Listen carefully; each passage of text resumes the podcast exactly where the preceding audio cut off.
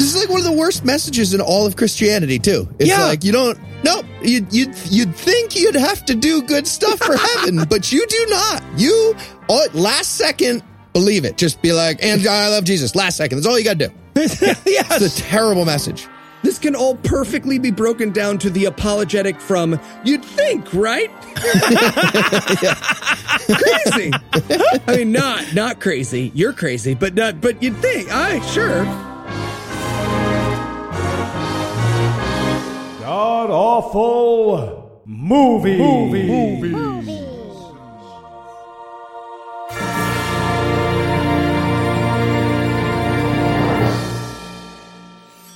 Welcome back to the Gamcast, where each week we sample another selection from Christian cinema because despite Nancy's protestations, I did not say no. I'm your host, Noah Lugeons, and sitting to my immediate left is my good friend Heath Enright. Heath, welcome back. Thanks, Noah. You know what's a really good book? What's that? The Book of Mormon. Pretty sure I'm on board. on board the wooden submarine. Oh, Seems oh, smart. I thought getting you back here would be enough, Nope. but apparently not Still quite. Mormon. And sitting 81 miles to my right is my bad friend Eli Bosnick. Eli, how are you this fine afternoon, sir? Pretty good, Noah. Ah, ah, ah. It's What? our Halloween Oh, spectacular. Spooktacular, really? We're going to go with spooktacular because that hasn't been. of the craziest movies that Christianity has to offer. Oh. Halloween themed episode. Kapah. Eli literally he he messaged me earlier and he's like, "Hey, can we change the music to like a minor key and spooky?" I'm like, "No, we can't change the fucking music to a minor key." And he's like, "Okay, I'm talking like a vampire." All right. So the entire episode. No, and not the entire- month. Not new Patreon goal: donate to the show, or Eli will do that. Long tail Um, marketing. Ah, ah, ah. I just donated. So tell us, Heath. Thank you. What will we be breaking down today? We watched The Appointment. It's the story of a woman who gets told exactly when she's going to die, followed by about 30 minutes of literally watching time pass on different clocks and watches and shit. And also looking at Bibles, cutting back. It's, it's second hands and Bibles, the movie. It's ridiculous. Uh, this is the longest 37 minutes oh. on television available. Right? No, we usually do a short movie. We're like, ooh, short movie. All right, guys, let's strange out the episode. Let's make sure we give the people what they pay for. And I was like, oh my God. what will we talk about? no, this movie was like having a shitty job, right? It was like it was like when you look at the clock and you expect it to be way later and it's not. The movie. Yeah. Jesus. And Eli, how bad was this movie? well, if you love Final Destination, but you think that destination is hell, you will love this movie. This is your crazy Christian grandmother with Alzheimer's, the movie. Oh, it was rough. I feel like any movie where the elevator pitch is indistinguishable from the script isn't going to offer up much. And then she waits. Ticking. Ticking. so, okay, so Oh, still ticking. Now, now, okay, so this though was one of its few redeeming qualities. This was an early Christiano Brothers movie. Oh, fun One fact about the Christiano brothers. No, no, no, moving right along. So you're welcome, Andrew. Um, so now we've done a couple of other Christiano Brothers movies in the past. Where would you rank this one in terms of like their output? Which ones did we do? Uh, we did uh, A Matter of Faith, Time Changer, and Second Glance. I do not remember any of those. uh, I'm assuming this is worse. I don't know. Uh, okay, it's definitely not as bad good as Time Changer. No. It is, I would say it is equally as bad good as Second Glance, but it's shorter, so I liked it more. And it's definitely better made, but not as fun as a matter of faith. So, however you do those metrics, get a board, tie some string around shit. All right. Eli's made it really complicated. I'm going to give you a nice, easy answer here. This was by far the least entertaining goddamn thing these assholes have ever put out. And these are the guys who made Second Glance. Look, Second Glance was wonderful. I loved, I, I wrote a love poem about how much I love Second Glance and it wasn't good enough. So I wrote a different one that was better. God damn it. These are the guys that made Time Changer, the movie about a guy who comes forward in time, sees all of the amazing technology and goes back and says, man, their skirts sure did get short over them hundred years. And that's his only fucking takeaway. These are the guys that made the debate movie that literally ended with a man crying on stage and storming off. And he was the good guy. Oh, that was that Harry the- Anderson one? Yes, Okay. yes, th- th- that's that. these guys, and this piece of shit carries their name. Oh, oh, like all the other ones are significant, at least twice as long plus, and I would recommend all three of them over this one. Ugh. Anyway, is there anything you guys want to nominate this one for being the best at being the worst at, other than Christiano Brothers movie? I'm going to say best worst uh, rhythm of the spoken lines. It's like perfect, like one, two, three, four. My line, your line, his line, her line. You talk. God, it's so ridiculous. They can't not go perfectly staccato. One, two, three, four. It's like the actors were told it was a musical, but they never got the music. like you keep expecting the tr- the music to come in. It's like, oh, a musical, but then it never cuts in. The scene just ends. All right. Well, I wanted to go with best worst end run around an apologetic. All right. So the, the primary argument of this movie that is presented multiple times is that if you assume Christian heaven is real, Christianity must be the right religion. Pretty airtight. Said, if then, I'm I'm convinced. It's like arguing with Sye Ten Bruggencate. uh, best worst sized piece of technology that now fits literally under your fingernail. Yes. Literally under your fingernail. There is an audio transformer. recording device about Sound wave. The size of a Chicago deep dish pizza that will be used several times. Yes. Oh my God. That was fucking hilarious. Keep in mind, this movie was not made in 1937. This was 1991. Right? Like there were small ones then, and yet still they used this goddamn behemoth. It's like, do you remember the first CD player? It's that. It's Ah. phenomenal. And we have to point out, it is the only piece of technology that is that far anachronistic. Well, right? yeah. Like, like she doesn't punch a bunch of punch cards into the computer when she's writing her story. Right. But there's like a back room of guys like sliding abacuses to make this tape recorder work. It's ridiculous. Amazing. They have to switch out a vacuum tube in it at one point. All right. Well, as we've already alluded to, nothing happens in this movie and it has no pacing, which makes it impossible for me to summarize it in a way that builds suspense now. So now we're going to take a break. And when we come back, we'll not be taking a break anymore. Hey, Dave, get in here quick. Hey, what's up? Rich Christiano of the Christiano Film Group. I love it when you call me that. Yeah, you, you, you insist on it. It's in my contract. I have to say Shut the up, shut up, shut up. thing. I just had the greatest idea for a movie. All right. Hit me with it. All right. So it's about a reporter who writes one of those, you know, those anti-God columns they're always writing in the newspapers. And then an angel at Waffle House reads it and goes to the office and tells her the exact day and time that she's going to die. Oh, I like it. And then, and then on that date at that time, sh- she dies. Uh huh. Uh huh. Good premise. She just, the bitch just dies. Uh huh. Yeah. You- seem, you seem like you're expecting me to say more words now. I am. Well, that's it. You know, she just she just dies at that time, like like the guy said she would, because he's an he's an angel. Yeah. She- No. Yeah. Yeah. Cool. No, I'm just like super busy during this um indefinite time period. Um, you want to take this one on your own, Rich? Rich Christiano of the Christiano Film Group. You want to take it on your own? fine, fine. I'll get all the Oscars to myself. Fine.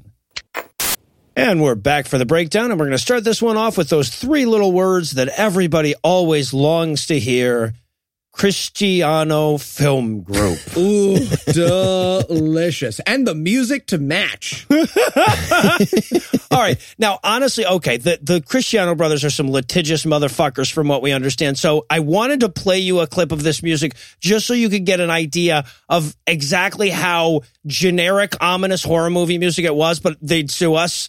So you're just going to have to like uh, make it on that description alone. It could not be less inspired. Okay, just imagine that someone's sneaking up on you, but they're they're carrying a, a foley table in a bag.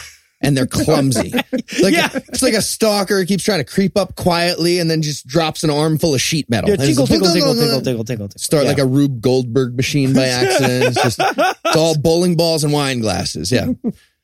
And of course, we're getting that over the credits, which even by themselves are pretty fucking funny.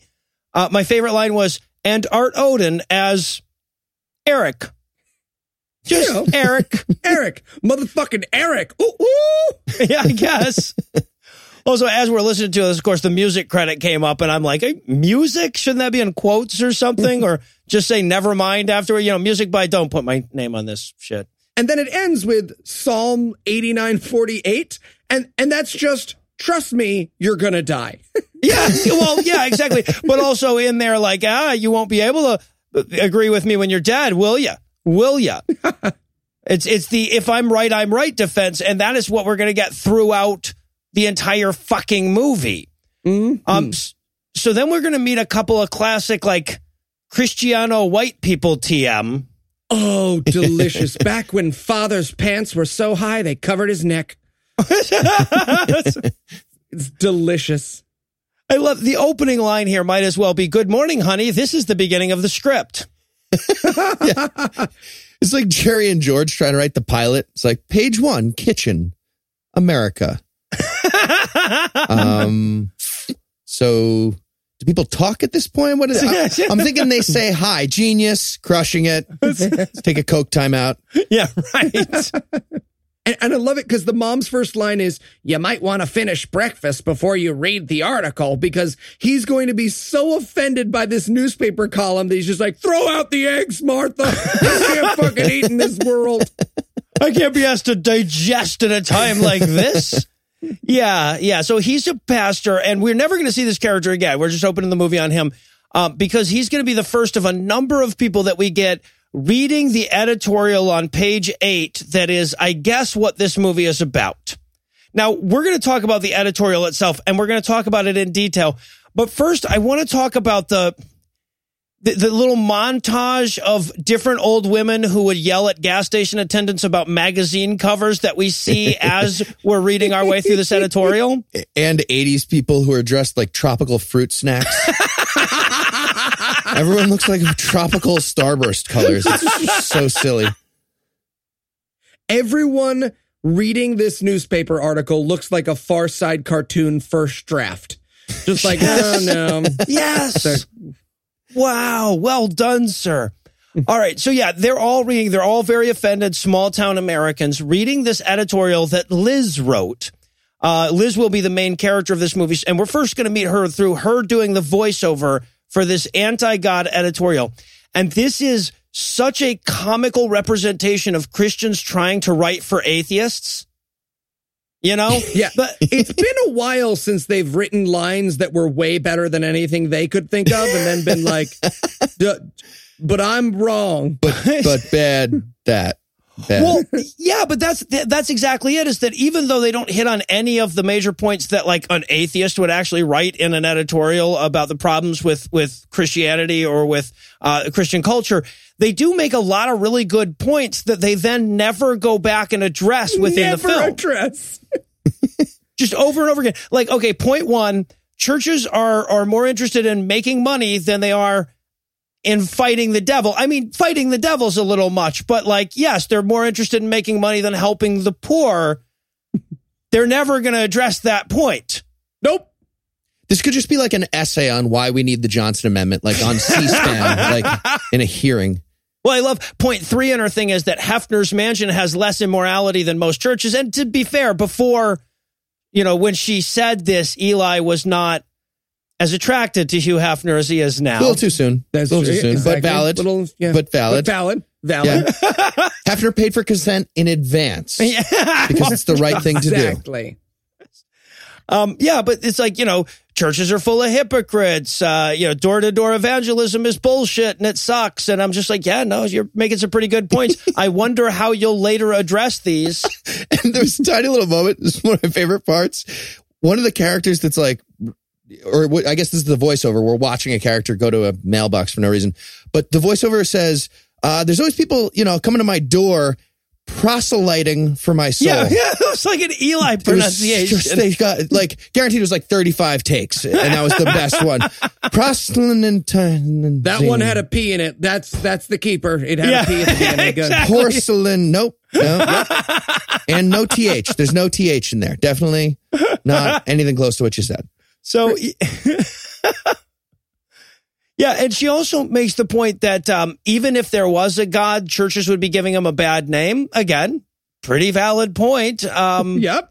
I thought that was, uh, and and then finally, she she points out that like if the justification for giving money to the churches is that they do nice things for the needy, wouldn't it be better to just give that money to charities that only do stuff for the needy? Yeah, this is the dumbest bit. Like, let's focus on doing good things, like you know, better health care, feeding the poor. I'm the the bad guy. What's Well, happening? And again, the way that they're going to like argue back against all of her points is just that bitch is dead now. What do you, what do you, you know, what does she think now? Yeah. Right? Here at Dave's Charity, sometimes we feed kids and sometimes we build giant monuments to me. Which will it be this week? Give us your money. That's the only way to find out. Sometimes I literally trickle it down the monument at people. they grab it at the bottom. So then we're going to meet a main character in this film that we will never see. I have him down as weird POV shot the entire time. And we're going to meet him at a Waffle House. So weird.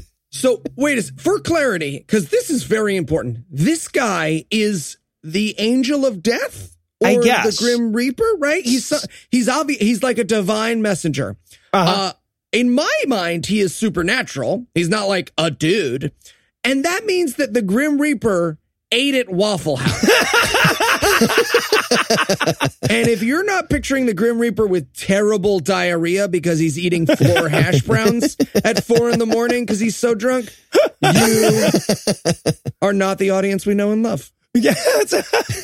and I should point out, this is not a Waffle House like restaurant. This is very clearly the Waffle House. The woman has the Waffle House tag on and everything when she comes up. Waitress is pregnant. It's perfect. Everybody makes exactly the right amount of sense. Yeah, everyone looks out of place in this movie, time wise, except this Waffle House waitress. like everyone else is like, wow, 80s were kind of silly looking, but diner waitress is just like a younger version of the same exact waitress at Denny's and Waffle House right now. Yeah. I, I had to wonder if Waffle House paid for this placement. it's their target audience. I got an idea. I sure did like that second glance movie you did. So okay, so then he he creepily POVs his way out of the Waffle House. Yeah, the, the camera is so weird. It makes it look like there's th- like a shark about to attack inside this diner. And he's just like, "Duh, no, no, no. And he walks out. Throughout the movie, it's going to be like that. Yeah, exactly. We will spend a lot of time with this character, even when he's not doing anything. Um, and st- always just get that creepy POV shot. And also, it will always be uh, accompanied by the ominous music, even when that's jarring as fuck and makes no sense. I wanted to see him like going to the bathroom and stuck in traffic, just like burner. They we almost get there, right? If like there was a point in this movie where weird POV guy was just like looking for a good alcove to pick his underwear out of his ass, that would not have been out of place given the use of weird POV guy. Taking a shit, reading the graffiti. I wonder who Stevie is. I hear he's a good time. That does rhyme. That does rhyme. That's kind of clever. All right. So now that we get that weird shit out of the way, we cut to the newspaper office where Liz works. And my first line in here was just, Jesus, were computers 1991 back then. Yeah, people working on computers the size of a piano. They're slapping the side to reset the tapes and just cha-ching. It's like Disposable computers, they throw them in the garbage at the end of the day. They've typed three characters. Looks like everybody in the office is just about to get hurt somehow. Like it's dangerous. They're like one guy's like pull starting it like a chainsaw to get his computer going. There's like an oil derrick going up and down next to him. It's a cotton gin. The guy's getting his arm chopped off in his computer. Cotton gin. It's nuts. So we pan through this scene just so we can marvel at how shitty computers looked back then, I guess. Um, and we eventually settle on Liz, this this blonde girl who's on the phone and thought this was America. yeah. She's like, hello. Yes, this is the person who wrote that newspaper article. My name is Liz. Uh huh. You didn't like my article? Okay. It's amazing I've responded to you so quickly. Goodbye. Seems like you wouldn't have any time to talk during this conversation. um, the actual line she loves, I love this too, her little mic drop. She's like, well, if you don't like it, maybe you can write a letter to the editor. Uh, he'll publish it, but you'll have to sound more intelligent than you do on this phone call. Click. Zoom. Got yeah. So then, you know, everybody's like, everybody in the office is like, oh, gee, Liz, you sure are taking in a lot of shit from all these Jesus lovers. And all the people in the office who have beards hate Jesus so much. yeah.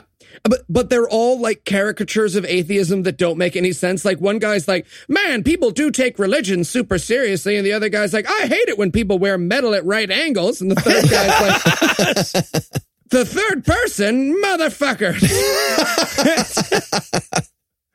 I hate how passionate they are about doing good. Urgh. Yeah. Uh, but there is one, I should point out, there is one guy in the office that does not have a beard. And he thinks that she shouldn't go so hard on the Christians. Screech. You're talking about Screech? Yes. Screech Powers. Yeah. It's so funny. He's like, gee, fellas, I don't know. Maybe, maybe, maybe God knows a thing or two. What do you think? And they're like, shut up, asshole. Gay. And we also have It's to 1991. establish. You're allowed to do that. yeah, right, right, yeah. and we also have to establish in this scene and over and over again that she is an icy vaginaed prude, and that's why she hates Jesus. They will reinforce this. Oh, shit, oh, she's just one of those bitchy girls like you get if you're an atheist or a liberal. Am I right? Constantly in this fucking movie. Yeah. Um, and meanwhile, by the way, ill-advised POV is walking into the newspaper offices. And, and again, at this point, we didn't know it was an angel, and I wanted so badly for the camera to reverse, and it's just Jason Voorhees there to complain about his car listing being spelled wrong, just like, "Uh, are you serious? 6541? Everyone's be calling some asshole. I'm not paying for this. I want two extra free weeks. Two.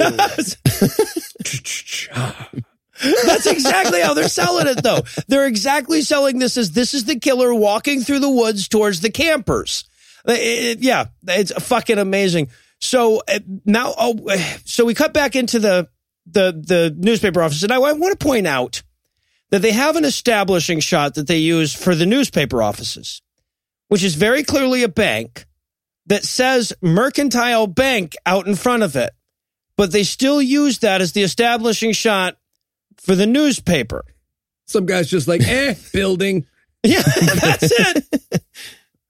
So, oh, and this is where we meet the tall for his age 15 year old that would like to fuck Liz through the movie. Time traveler John Mulaney. All right, yeah. Um, and he wants to take her to a play.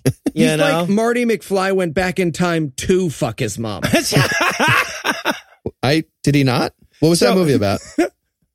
I've been masturbating wrong for a long time. Is that Lea Thompson? I, So- I'd go back in time. Fuck Lea Thompson. so no, and he, he of course is using the browbeating method of date request, which is always a winner.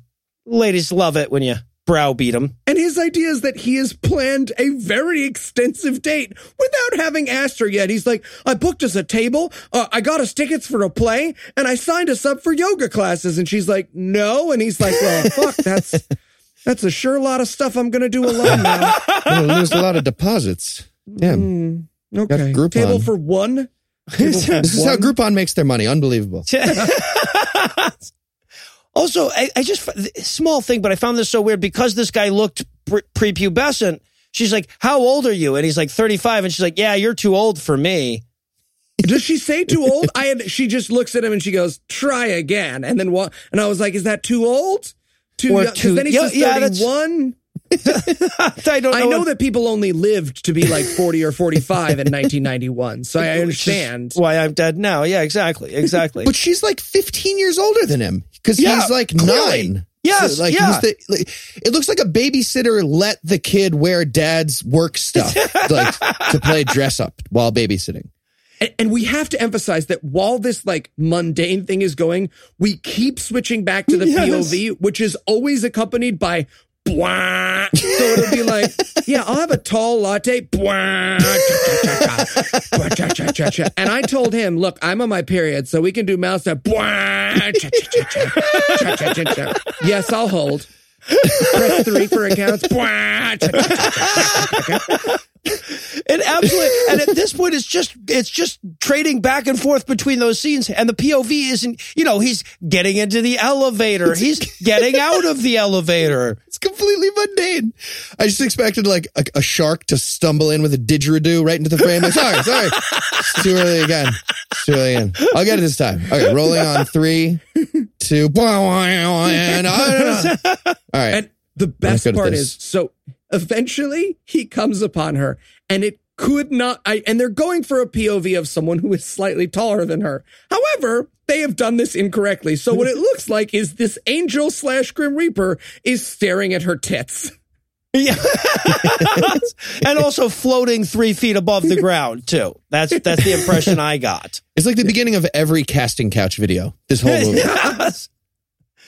So yeah, so uh, so the POV guy shows up at her office. She's busy bitching at another religious person in the phone uh, on the phone rather, and then creepy POV comes in and he's like, "I have a message for you from the Lord." to which she says, "The Lord who?" Like she thought it was a knock knock joke. The Lord exactly. The Lord the Lord Stevenson. Oh, and then I wanted a British guy on a palanquin to come in. Hello. Did my messenger arrive? Oh, he's here. Good. Michael Flatley, Lord of the Dance. He just starts, no? Okay. So yeah. and so he tells her this is the key moment of the whole movie, the inciting incident right here. At September 19th at 6:05 p.m., she is going to die. So, you know, death threats to a reporter for giving his boss bad press. That's the good guy. That's the good deity in this movie. But we should point out she could not be more bored by this death threat. She's just like, Yes. she, she's like sassy gal Fridaying in response. She's like, "You're going to die," and she's like, "Not before I get my heels done." And again, this is all still being done by the creepy Jason Voorhees POV thing, eh, Eh, which which eh, I guess makes sense at this point since he's delivering a death threat as though God was a Joe Pesci character. And then as if they hadn't like given us enough comic material with the POV, she leaves and the POV cam just like keeps watching her for a really long time. like they're driving around to get the odometer to switch over to 200,000. You know, it's just like fucking Just- ridiculous. You can feel the Grim Reaper's awkwardness. He's just like, "You are going to die." Well, I've got to go. Oh, um, Wait, Should I? Well, is she uh, coming back? She seems to. my next Oh. appointment isn't till four. You guys have a- Usually there's a lot more begging. I gotta admit, most people they challenge me to a board game or something, but she just all right, no chess. That's fine. Just learned the Ronsky defense for no reason. Whatever. so then we cut to her and her, I'm to say boyfriend having lunch. And- Mhm. She's telling him about the last scene. She's relating this like a fun story. Like you flop down on the couch and you're like, oh my gosh. uh, The funniest thing happened at work. This guy comes by and threatens my life. Yeah. Specific times and dates. It, I just, crazy, wacky, the folks you run into. exactly. And Steve is reacting like she's telling an ordinary story. He's like, uh huh, that sounds great. Yeah, no, crazy. She's What- hilarious. What did you say after she said that? Yes. But also, but he also says, she's like, he said he had a message from the Lord, to which he goes, the Lord who? Yeah. Really? Like that's the common. That's what they think would be the reaction. Like, like again, from these Christians who are just like, "Gee, who Christ? I don't." Oh, Allah. We're talking about Allah. Right. And his response is, was he a sicko? To which she's like, nah. Really? Are we really? sure? What, what is a sicko if not someone who comes by and tells you the exact moment you will die? he was like, nah, his dick was in his pants. I mean, not all the way in his pants, but most of the way in his pants, please. Regular Tuesday. yeah, and yeah, right. So with this aggressively useless scene out of the way, we cut to her at home so that we can meet June, her fellow reporter. Now, June has arrived to tell her that she got the big Hawaii assignment and gets to fly to Hawaii on company money. Hey. Oh, Marcy Darcy. Yes, Mar- yes. Pretty sure it might be uh, Amanda Bearse. I, I don't, know. I didn't think check. it is because like Looks no, exactly like Marcy Darcy. nobody on the IMDb page for this had a picture. Okay. so I don't think that not, it is not Marcy Darcy. Jefferson Darcy has been in a few movies we've done. Yeah, yeah, unfortunately. Um, so yeah, so and and and that's all that scene has to say about the world as well. That they're going to go to Hawaii later in the movie. Mm-hmm. Uh, very importantly, on a date after the date that she's supposed to die. Right. Oh, Yeah. Yeah. All right. So now it's the next day, and that single beardless reporter is the Screech is studying his Bible. Right. While everyone else in the newsroom shouts a single line in unison about how they wish they had gotten to go to Hawaii. Banana oil. I've been working here for five years. Oh, sweet jinkers. I always wanted to see Hawaii. My parents are from Hawaii. It's hilarious. Again, it is absolutely the setup for a song where they're like, oh, Hawaii. Yes, I yes. wish I could go to Hawaii. But they just never get to it. but then, but then from there, after that unison weird thing with those three dudes, it escalates so fast. Yes. All of a sudden, the other asshole guy, Frank, shows up and he's like, and I hope your plane crashes and you burn slowly and drown. and a shark slowly eats you and you drown again and then burn again. And he brings you to a cave where there's fire. Like, he's so intense. Dude, Frank, go to HR. You're the worst. Is it- HR definitely said you don't talk at work anymore. You keep doing this. Frank is very clearly the topper because they're all like, hey, Ribbon, Ribbon, what did you do to get the job? And he's like, I hope you get raped. And she's like, whoa. It's like, what? We're all having, Fuck. oh, back to HR. Back Yeah. to HR. You on are fired. Okay. Also, and this is my favorite moment maybe ever. Uh, she starts heading back to her office, and creepy POV cam is still just hanging out. Now, keep in mind when we last left creepy POV, cam, he was in her office awkwardly trying to decide what to do when she walked out. So, like, we have no reason not to believe he's just been sitting there all day and night, going like, "I thought you were, you seemed like you had to come back." To your your purse has been here. Also, I have a question about the, the physics of this universe. That you, so the camera stalker is invisible until he points the camera at you. is that what's happening? The people who made this movie seem to think that that's like how it works, and the actors are responding that way. how looking works. Yes. Yeah. Only a Christian filmmaker would need someone there to explain to them how looking works. oh, right. They can see. It's not like the ostrich. It's not like the ostrich. Uh, and I wanted him, I wanted him so badly to just be like playing with toys on her desk. She's got those clacker balls and he's just like click, click, click. oh, hello, hello. Um, sorry, let me stop these. Click, click, click. Ah, I can tell. I think I started. No, no, they're still moving a little. Just give me what. Eh, eh, eh, one second. It's, this is gonna drive me nuts. Sorry. Elastic Anyways, you're gonna die. yeah. Yeah. And that's, he's just there to reinforce. Remember earlier when I said you were going to die? Like that was, I meant that. You seemed little, little nonchalant, a little dismissive, if, if, Right. if I can say so. And again, she is still dismissive, still entirely not bothered. She's like, "Oh yeah, do you have any proof?" And he's like, "Ah, this is new. This, I'll tell you what, j- ah, you were gonna die." Well, right, and and then he tries to use her pending mortality as proof that God exists. Are you saying you're not going to die? Well, no, that's not at all. And now, granted, I understand why he's a little put off by all this. You know, like when you tell somebody you're going to die at 6:05 on September 19th, their their reaction should not be, "Oh yeah, do you have any evidence of that?" it's like this fact that I said it is admissible in a court of law, you know? but yeah, but she wants evidence, and he's like, well, you know, everybody dies. So you too?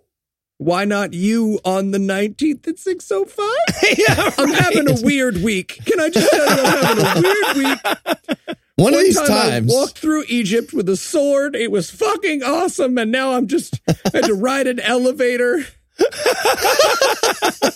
You people smell. We have a better sense of smell. I don't know if you know that. I remember when we were all freaked out by iron chariots, and now you motherfuckers just ride around in cars. I don't want to get into it. I know, and, and of course she tries to give him the whole like, well, I can't die because I've got a thing to do in Hawaii, so ha ha. And he says, I know you have distractions, Liz. That's how Satan works. That's it. like like Satan is doing Candy Crush alerts now. Is that what he's been reduced to? Satan's just sitting behind me with his hand on my shoulder. Two more games of Hearthstone. Headlines can wait. Apparently. You can answer emails when you're level 10. and also if it, he's put a Bible on her desk. Uh, and and I expected so she's like, did you put that there? And I expected him so much to say, nope, uh, there are no dicks drawn in it either. Let me take that. Let me. I, I wanted him to I be read like- this wrong. Just just lick it. Just lick the Bible a little and I'll leave. Please. Also, isn't that a weird thing to be focusing on in this moment? Like, you just told me when I'm going to die. Also, did you put this Bible on my desk? I keep it organized. I don't remember this book being here. Weird focus. Yeah, and of course he goes to leave, uh, but she, but she has to set him up for an awesome one liner about her imminent death first. So you know he's like, she's like, I can't leave. I'm going to Hawaii, and I've never seen Hawaii before. And he goes, and you never will. Weird. I wanted him not to be able to get out of the office. Crazy billionaire remake. And let's be honest, crazy hundredaire remake. It's just him being like, oh, ooh, sorry, pull door. Oh, not a not a pull door. I guess I'm locked in here. It's crazy. Is it I push the button to ma- no, you un the button, no button to get out. Yeah, why would I push the button to get out? This is so stupid. you give me a hand here. I you, and you never will. All right. That's I remember the last thing. You never will. Bye. So I wanted like Muhammad to show up with a camera and start filming the Jesus messenger guy too. Be like, oh, are you guys, what are you doing? Are you going to tell Mia? What, who's, So, okay, so now we cut to Liz heading into the office from not the office, which is where I, we left her, I guess. Um, but then June storms out of the building to tell her that the mayor has died. And everyone reacts not like it's shocking that the mayor has died, but it's shocking that humans die. Yeah. well, yeah, I, like at first, all my notes are like, man, this town is damn invested in its mayor. If my mayor died, I'd have the same reaction to that as I did to the one dying in this movie, right? But Yeah. no, but but we learned that like this is apparently the first they've heard of this mortality thing. Or maybe the first death they've ever heard of? I, I everyone guess. around is just like, have they tried shaking him? What about turning him upside down? And uh, look, the whole purpose that this serves, the fact that the mayor has died, will not factor into the plot, except that it like reminds her that death is a thing.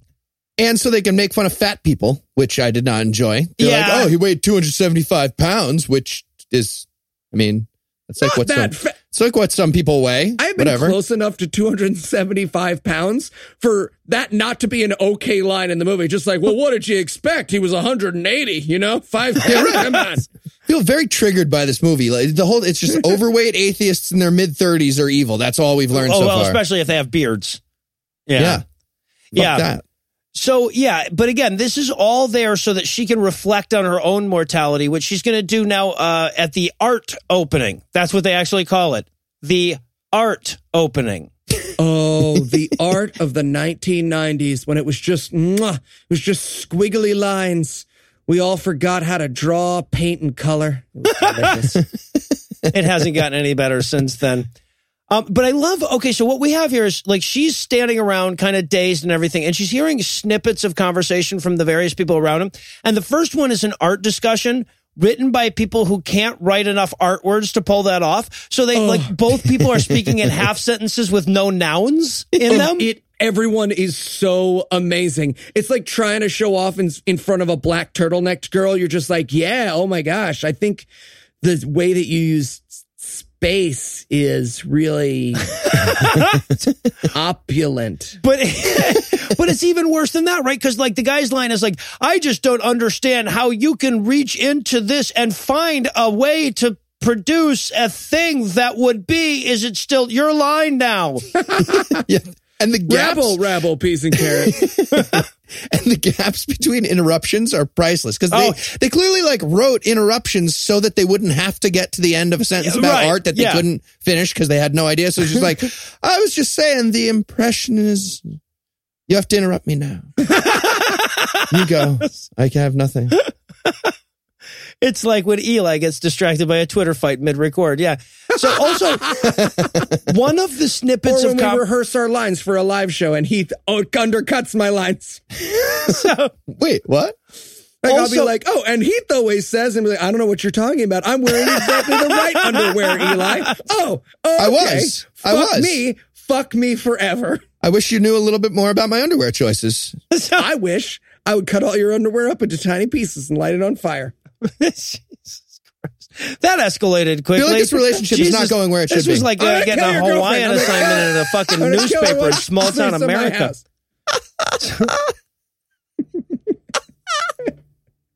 All right, now how do I transition back to the fact that one of those snippets of conversation was a chiropractor, guys? You tell me. You tell I'm me. gonna, I'm gonna snap her neck just like a chiropractor. What about chiropractors now? well done, sir. Well done.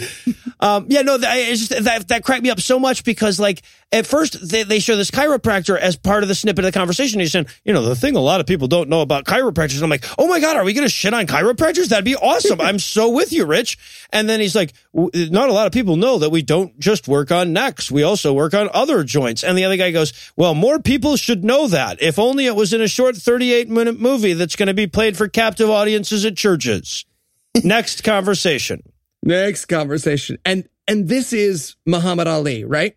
Yes. Yeah. Okay. So Muhammad Ali, Wait, are you talking just about the one black guy?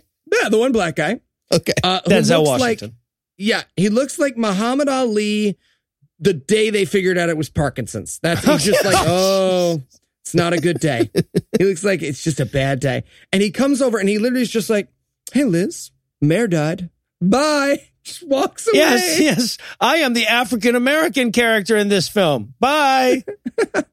so, yeah, but she's just absorbing this all in sort of a just nihilistic way. And late that night, she's laying awake in bed and she has my wife's like, sure, why not expression on her face. Ah, see, I had in my notes, this scene is just every night I don't take nine equal. Yeah. It's an entire decade of people trying to sleep, co- not coming down from cocaine enough yet, just staring at the ceiling. Just, That was the 80s. Just loud second hands and staring at the ceiling. The 80s. Yep. And also, if you if you would like to cross off like flashing back to things that just happened in the movie from your Christian bingo card, this would be the time to do that. She's literally remembering the conversation that was taking place when this scene interrupted it. So Yep. anyway, next day at work, uh, she sure is busy rehashing the plot points up until now in the film. She is awful cranky. Her editor comes up and he's like, Hey, Liz, where's the story? And she's like, Shut the fuck up, Jeff, in a minute. And he's like, Oh, all right. Sorry. Okay. Thought we worked at a newspaper, but whatever. That's fine. so You yeah, so he needs the she needs the art opening pictures right away. So she goes into the to the dark room where the Christian kid Eric uh, Screech. Screech is is getting her picture ready for her, and he's like, you know, she's like, I need that picture, and he's like, okay, just a minute. She's like, now, and he's like, Are you okay, Liz? You're being a real bitch. and what's amazing is the beginning of this conversation is obviously him being like, Hey, I was wondering, do you ever think about, I don't know, changing religions? And she's like, Now, you're not going to be one of those Christians who tells me to change religions, are you? And he's like, What? No, I wanted to talk about what happens after you die just for fun. For fun, I so crazy. I would never ask you to change your mind about religion except for right now when I do it. Uh, yeah, well, and then later in the conversation, he would yell at her about how she needs to change her religion.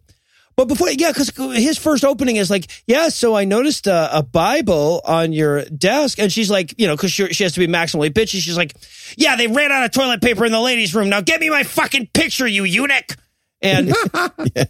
And again, that's how she delivers all of her lines in this movie because she's a liberal atheist. And uh, he delivers all his lines with his mouth forming a perfect circle because otherwise he can't make words happen. it's insane. Like I was waiting for like Owen Wilson to show up and have like a circle mouth fight with the guys, like over the top with the circle mouth. oh God! If you just lined their faces up together, you could use it as a wind tunnel. Test special aircraft you, in there. You doing circle mouth? I'm doing circle mouth. Ooh. Yeah, she's like, you know, wow. he, he, says something about how she's sick and tired of all the religious people trying to cram religion down other people's throats, and he's just all gets all defensive right away. He's like, "Hey, I've I've never tried to cram anything down your throat." Well, you were awake. What? nothing, ever, nothing at all, ever. It's the best. At one point, she's like, "Ah, fucking Jesus," and he's like, "Whoa, whoa, Liz." Jesus is the fucking shit tits, okay? Yeah. let's not uh let's not let's not be talking about JC, all right? Line's a line. My my my line for that on, in the notes was just golly Liz, Jesus is just the bee's knees. Why ever would you say that? Yeah, holy shit. And the thing to remember is that they're on a deadline. She came in here because she was in a hurry and they're now having a convoluted Jesus discussion. And what this conversation breaks down to, what he eventually gets to the point of is, and we're going to hear this a lot, some people try to be good people to go to heaven. But if the Bible is true, that's not true. Yeah. the, the, uh, the, the apologetic he has is there are only two ways people try to get into heaven Christianity and other. and therefore Christianity must be true. That that's the apologetic for like what about all the other religions? Yes. Yeah, okay, well, let me explain. You can think of the world as Christian and not Christian. Wrong. And, you can. Um, you can think of that. and that's it. I have no follow up. Those are the two types of things in the universe. Yeah, he even like he even he says like you know people like Hindus and Mormons, which if, if they throw in Mormons is a clearly that's not Christianity little uh, dig there. But he's like you know hum, Hindus and Mormons they believe just like Christians do that you have to be good to get to heaven. It's just that they're like Christians who haven't figured out that the Christians are right yet. Right. It, it is genuinely, and again, we will hear this argument multiple times for the rest of this movie. The argument is genuinely, I mean, it would seem intuitive to everyone in the world but us that being a good person matters. But if you believe our magic book, it's not about that. Yeah. Yeah, right. Instead of an apologetic, they just highlight a deficiency in their moral theology. And they will never address it. They'll never be like, and this is why that's more important. It's just like, but the book says nobody's good, but people are good. No, not according to the book. All right, if I write everyone's good in my diary, can you use that book instead? I think so. I don't know. This is like one of the worst messages in all of Christianity, too. It's yeah. like you don't no, you'd, you'd, you'd think you'd have to do good stuff for heaven, but you do not. You, oh, last second, believe it. Just be like, and I love Jesus. Last second. That's all you got to do. yes. It's a terrible message. This can all perfectly be broken down to the apologetic from you'd think, right? crazy. I mean, not not crazy. You're crazy, but not. But you'd think. I sure. But no. And then there's this exchange that happens that's almost as though I suddenly walked into the writer's room and then lost all memory of it, where she's like, Hey, wait a minute. I thought you weren't going to preach to me. Isn't that what you just said? To which he irately screams at her, Don't you want eternal life, Liz? Jesus, he screams at her to be more Jesus like at this point. Yeah, shouting at a woman in a dark room is a great way to prove you're the one who's motivated by reason.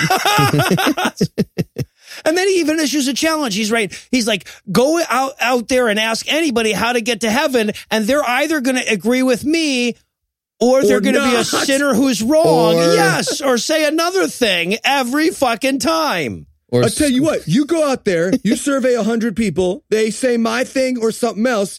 If they say anything else, if they start singing Pirates of Penzance, you come back in here, I'll give you two nickels and a free sushi. I'll tell you that right now. Change religions. You don't believe in Jesus? A plus not A equals infinity. That's all the stuff. That's my QED.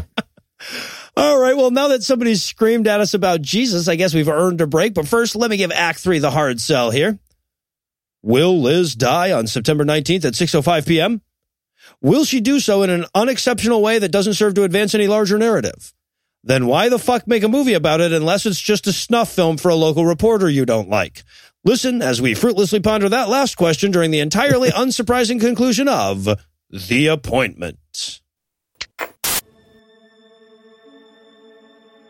Eli, Yepers, I've got a message from the Lord for you. the Lord who? The Lord Jesus Christ. Oh, uh, I was mostly kidding about the Mormon thing. I character I The, do. the on my show. Lord has read your Twitter timeline and he is very displeased. He has an important message for you. On September 26th at 6:05 p.m., you are going to die. Yep. But but there's still time to wait. What, what do you mean? Yep, you said yep. Yeah, yeah, I got a whole thing planned. I'm gonna live stream it on Facebook and I'm gonna tag all the girls who are mean to me in high school. Oh, um, Which is good not- because how long can I really keep going back to Carl the Bucket Pegacorn? Am I right? Okay. Wow, wow. Got to admit, um, I got nothing in the playbook for this situation. Uh, Sure. Seems sure. like I hear that a lot. What's with the ominous music, by the way? Is that just Oh, oh, that it's uh, you know, my tunes your tunes? pumps me up. You know, my tunes.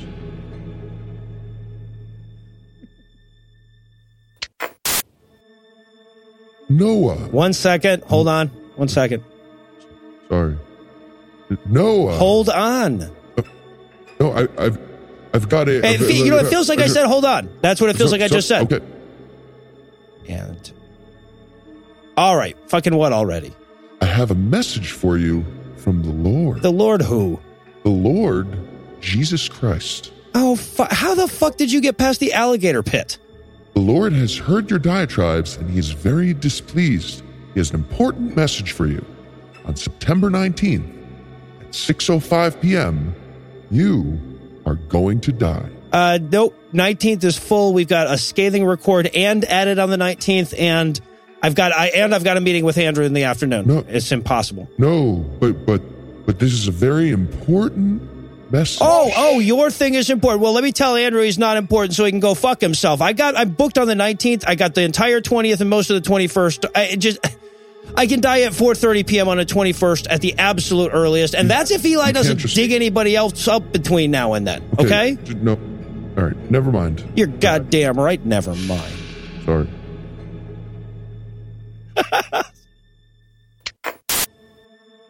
Heath, Hey, man, uh, what's up?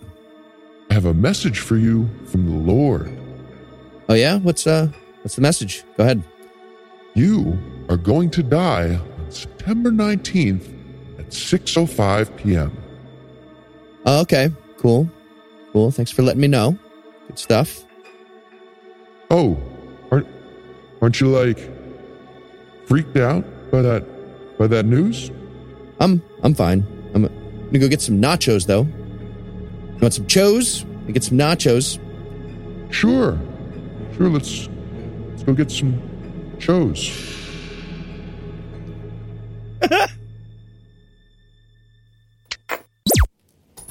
And we're back for more of this shit. And we're going to start off back at that restaurant with her boyfriend again, where she is going to broach the life after death question as though she were asking if he'd like to watch her blow a black guy.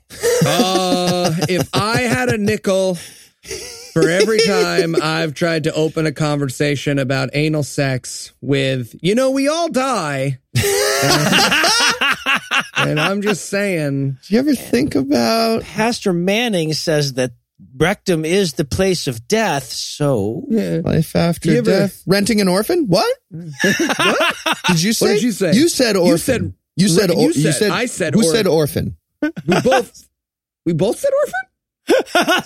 Somebody at the next table said orphan. I think. Oh, yeah, he's crazy. Crazy. What were you guys saying about orphans over there? What are you going to order? That's so you guys are uh, weird. or der Yelp. or der, I said. And uh, so Orphan. and that's leading us into her amazing thinking about death montage. Oh, and these could not be broader strokes. This consists of her picking up a book that's like death and dying. It's the best. book. Yeah. She's in this like really weird section of a bookstore, first of all, that's about like life, but also death, happy and sad. She's just like flipping through. The gift of hope. No, no.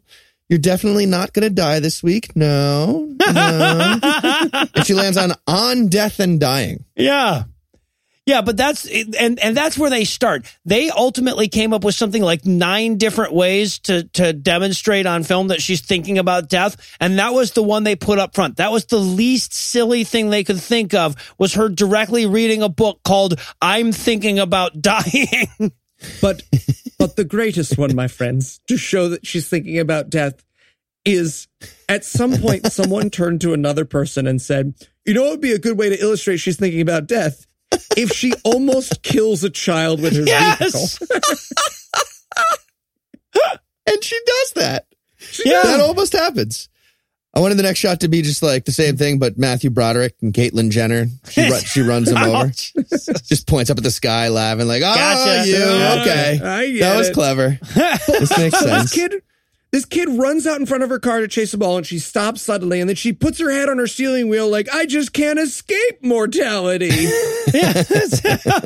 it's like she broke up with death and like has burned all his pictures, but then runs into him at a friend's party. She's like, "Oh my god, death is here. It's fine. I'm gonna be cool. How are you?"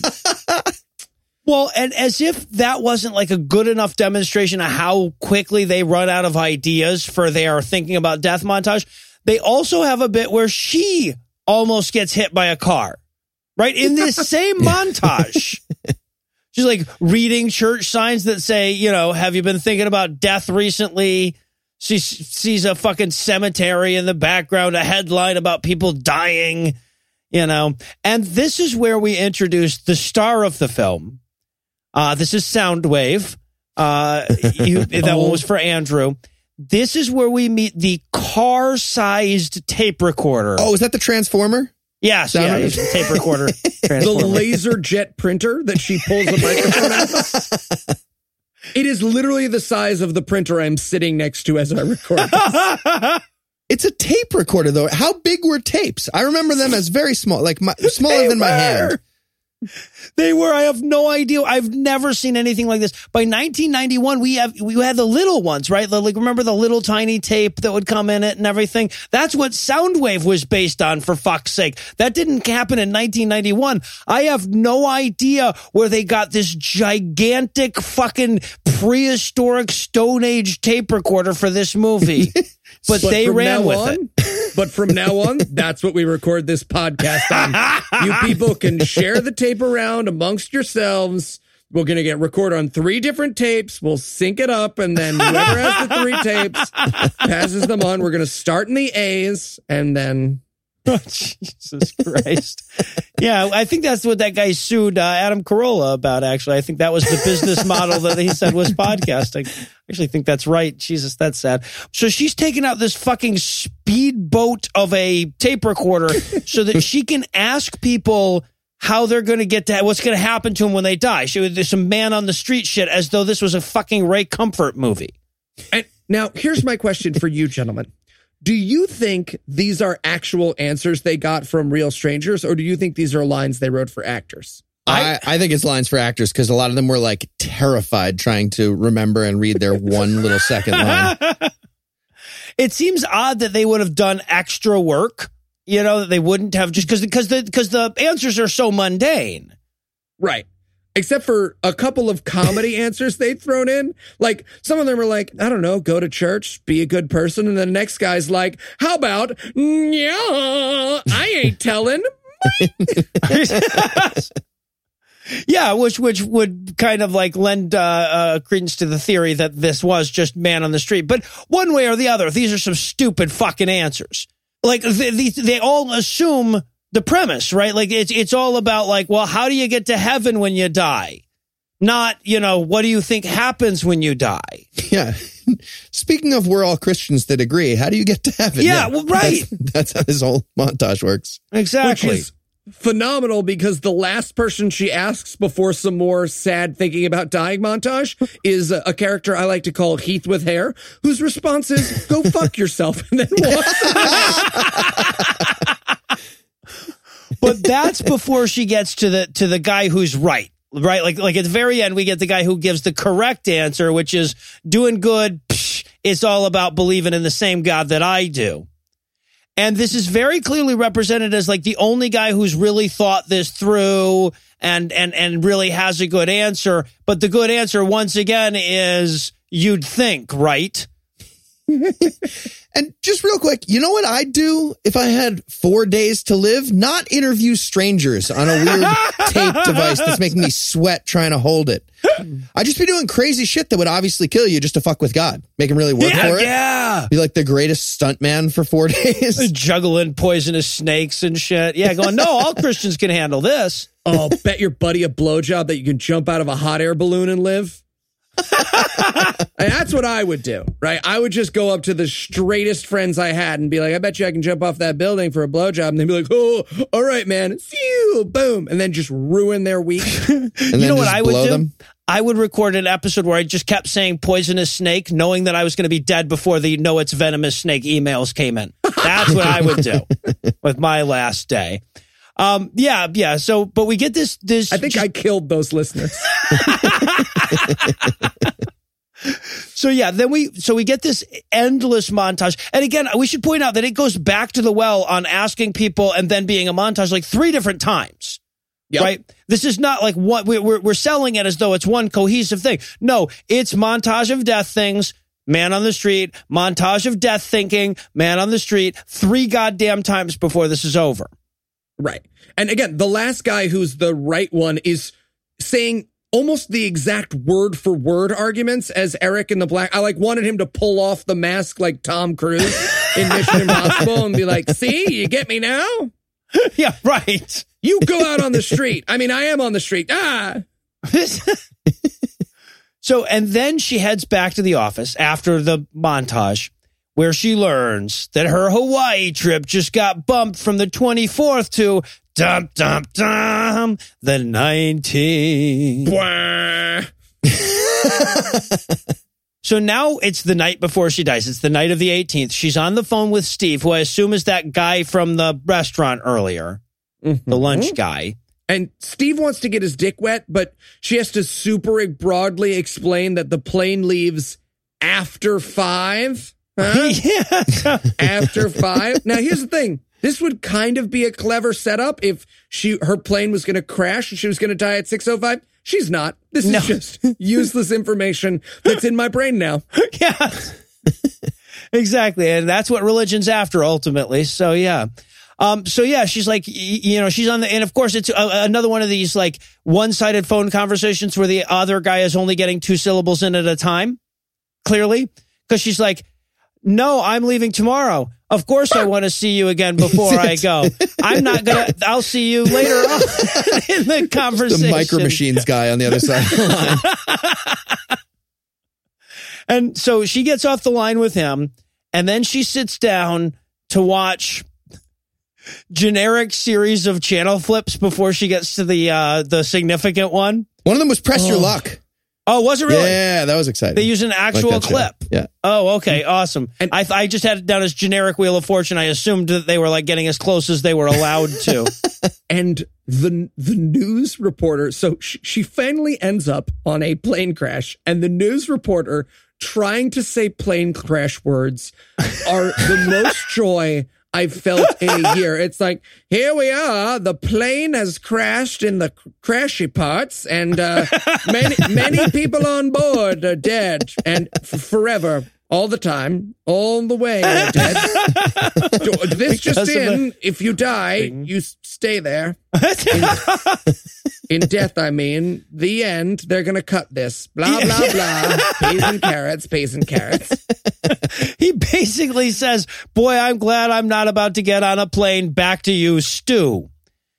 and uh, so, okay, so she now she's really nervous because she didn't realize that people died and planes crashed. So now she runs to the office the next day and tells him that she is not going to Hawaii. Damn it, it's too dangerous.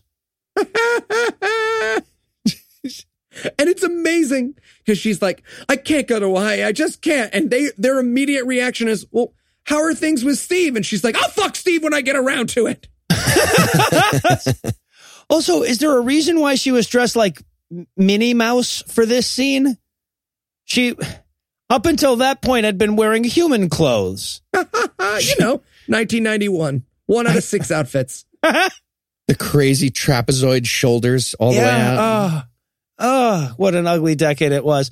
So yeah, so the editor and June are very disappointed that she's not going to Hawaii. Um, so they come in and ask her if she wants to just take the rest of the day off. And she's like, no, I will watch the clock along with the audience for the next nine hours of workday. That's the rest of the movie. It is. That's the Yep. rest of the movie is time moving and not even fast. You can No. skip ahead as the movie as fast as you want.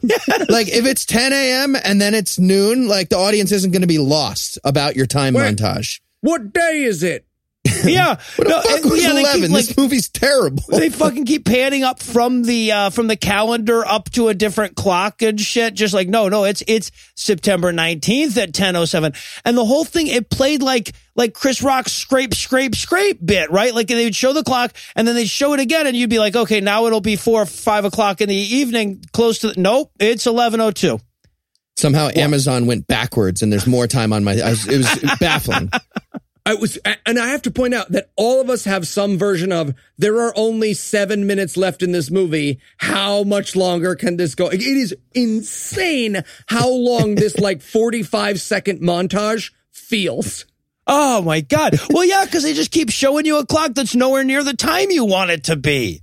Um, yeah. So, and then of course she starts to like get a little worked up as the day goes on. She could really use a Jesus freak to talk to right now, but unfortunately, Eric is not around. And So she I does- have a theory about this. Uh huh. So just keep in mind, Eric is not around. I'm going to bring my theory full circle towards the end. All right. All right. Awesome.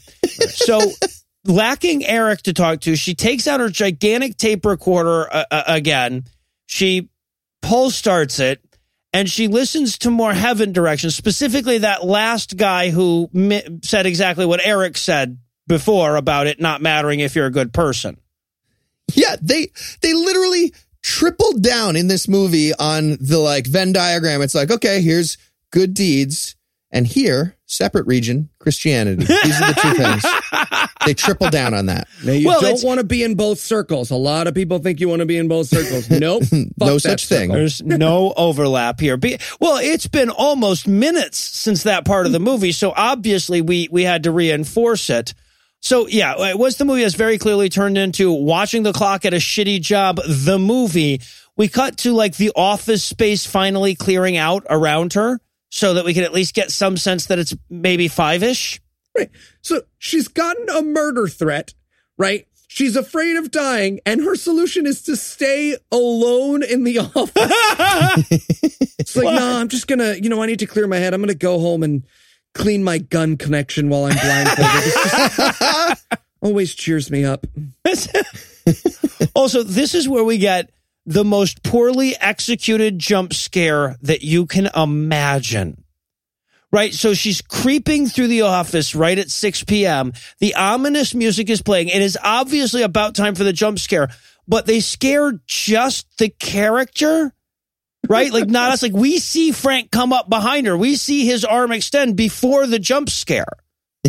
and uh, Frank, by the way, that's bearded atheist number three. Right. And Bearded Atheist number three is just like, hey, I'm a pop scare. And she's like, oh, Frank, what are you doing here? And he's like, nothing. I gotta go. Yeah. What are you doing? Oh, I was just checking this, the big X under the anvil. Seems like they drew it kind of sloppy. You could take off. Nothing's gonna happen. So yeah, and she begs Frank to stick around and help her not die, but he's got a hot date that night, so he's got to go, leaving her all by herself. Which which had me thinking, like, why wouldn't she just go to a different time zone and get more time or skip over 603, you know? Oh, just start set flying. your watch forward. that would work. Yeah. Yeah. So, and, and then I love this bit too because she's sitting around, time's slowly passing. She picks up a phone, and I'm like, oh, who's she going to call in her last minutes? And she calls to check the time. this whole. She's in when a she- room surrounded by clocks, and she calls to check the time. and the whole. This is like she called. What is it? The bank to tell them to tell what time. Yeah, yeah, the time and time and temperature. Yeah, and then they're showing like clocks and watches. Like, might as well show her build a giant sundial and just like uh, we're like looking at the graph of the oscillation of quartz. Like, so stupid. But in the foreground of this scene, there's a very conspicuous Bible. And she reaches for this Bible like the bad guy sniper about to pull the trigger at the end of Act Three, but not quite, right? Oh, She reaches out like that Bible is going to leap out and take her fucking hand off. because you can tell she's like, I don't know, maybe I like find Jesus real quick before 605. What's the harm, right? No one's gonna know. I'm alone in the office. Just a, a quick Pascal wager, and then I'll head out to Subway. Yeah. but also, but okay, but it shows her pick up the Bible and start to leaf through it. And I'm like, oh, yeah, well, she's got two minutes. Hope she gets to all the important stuff. Yeah, can you just open to a random page and read one sentence? Is that how it works? Or do you have to? She's just like scrambling to find the passage from the tape. Like the way, the truth, and I'm dead. Fuck. I was going to say the life. And then we get a fake ass sounding breaking noise somewhere in the office. And at this point, just to break the monotony, the character starts talking to herself about how she's not going to die. She's like, I'm not going to die when I open this door at precisely 6:05 p.m. at all. This is silly. This would even make a stupid movie. Why would this happen? But she walks into the dark room and damn it if there's not a fire in it. Okay. so hear me out. Eric is offended that she doesn't accept Jesus. She tells Eric that the guy came and threatened her and said she was going to die on the 19th at 605 and then the dark room the area where eric works is Yeah. on fire Oh shit. As if to run her out of the building at precisely 6:05. and we i have a theory that eric is behind all of this Oh, and no, this is starting to make a lot of sense. She starts running downstairs. They zoom out. The entire building collapses like Tower Seven. Eric's just going, holding some, holding some thermite and some some jet fuel. So yeah, so the fire alarm sounds. She makes a run for it. She's like, "Oh my god, I'm gonna burn!" And she runs down the stairs, and I'm like, "Oh, running on stairs when you think you're gonna die. That's great. That's smart." But that doesn't get her. She rushes out of the building, and as she's backing away, not paying attention, a fire truck is coming right at her. But don't worry, it stops before it gets to her. That would have been fucking hilarious if she just been backing up and the fire truck sm- slammed her. Exactly. So much better. But no, instead they have the firefighters like come up to her and say, "Back away, ma'am. This could be dangerous. Wouldn't want you to die at 6:05 p.m. on September 19th." So she steps back a little further. Oh no, she's getting close to the curb. And then she falls over and gets hit, uh, hit by a truck in the face in the face by a gets truck. hit in the face by a truck Fucking head on Parkers. This is the problem. This is what, what do I always say? that is what you always say. They are murderers. They're the same. if you head on Park, you're a murderer. And that is, by the way, the movie. that's it It's over now. could not have been more comical the driver of that car eric of course. lures her out of the building with a fire in his Yep. work area, waits Yep. for her to trip, hits her with a car. now, honestly, if that's how the movie had ended, right? If it had like if it had gone exactly like that, and then the movie and the camera just pans up and it's Eric having a demonic look on his face, I love this goddamn movie. That'd be pretty great. But no, instead we end on Hebrews 9:27. It is appointed unto men once to die, but after this the judgment. And You're then it die. says below that, yeah, right, you're going to die. That's it.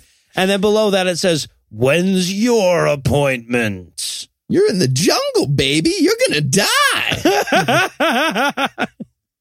the wisdom of The Guns N' Roses lyrics, the movie. The. Hebrew verse. Oh yeah, okay. So what the fuck are we supposed to take away from this movie? Is is it literally just like, well, Pascal's wager still?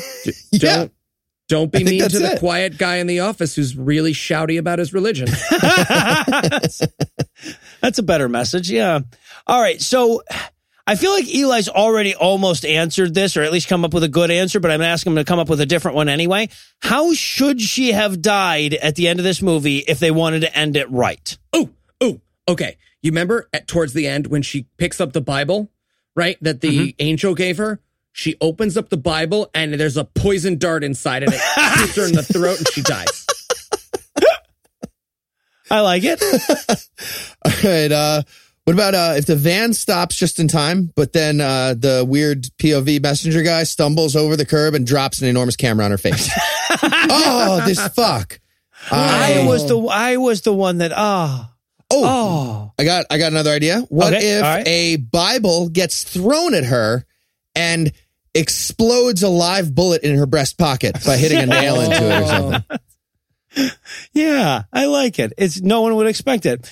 And well, that's going to do it for our review of the appointment. That's not going to do it for the episode just yet because we still need to rope you back in for next week's selection. So Eli, tell us what's on deck. what's on deck for our Halloween spooktacular? I'm glad you asked, Noah. Ah, ah, ah. Lightning thunder. Next week is the live zone. half Saw, half Carly Fiorina hallucination. It tells the story of two young girls trapped by a mysterious killer. Or will it turn out the killer is them? Join us next week for the Life Zone. Link to the full movie in the show notes. All right. So with that voice to look forward to, we're going to bring episode 113 to a merciful close. Once again, a huge thanks to all the Patreon donors that help make the show go. If you'd like to count yourself among their ranks, you can make a per episode donation at patreon.com slash godawful and thereby earn early access to an ad-free version of every episode. You can also help us out a ton by leaving us a five-star review on iTunes and by sharing the show on all your various social media platforms. And if you enjoyed this show, be sure to check out our sibling shows, The Scathing Atheist, The Skeptocrat, and Citation Needed, available on iTunes, Stitcher, and wherever else podcasts live. If you have questions, comments, or cinematic suggestions, you can email godawfulmovies at gmail.com. Legal services for this podcast are provided by the law offices of P. Andrew Torres. Our theme song was written and performed by Ryan Slotnick of Evil Giraffes on Mars. All other music was written and performed by our audio engineer, Morgan Clark, and was used with permission. Thanks again for giving us a chunk of your life this week. For Heath Enright and Eli Bosnick, I'm Noah Lugeons, promising to work hard to earn another chunk next week. Until then, we'll leave you with the Breakfast Club close. Mormon God showed up with a camcorder and told Protestant God he's been dead the whole time. Creepy POV guy eventually made millions in voyeur cam porn and barely even had to change his music. The Halloween Spooktacular were our most listened to episodes ever. And we continued the Halloween Spooktacular for every year for the rest of the podcast, and everybody loved it. Ah, ah, ah, ah. Spooktacular.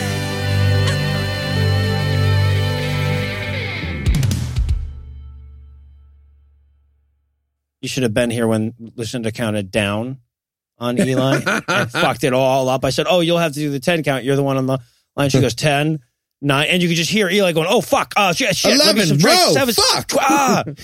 He fi- ends up coming in on four anyway. You know, it, it was, it was, it was, it was quite lovely. It was fun. The preceding podcast was a production of Puzzle and a Thunderstorm LLC, copyright 2017, all rights reserved.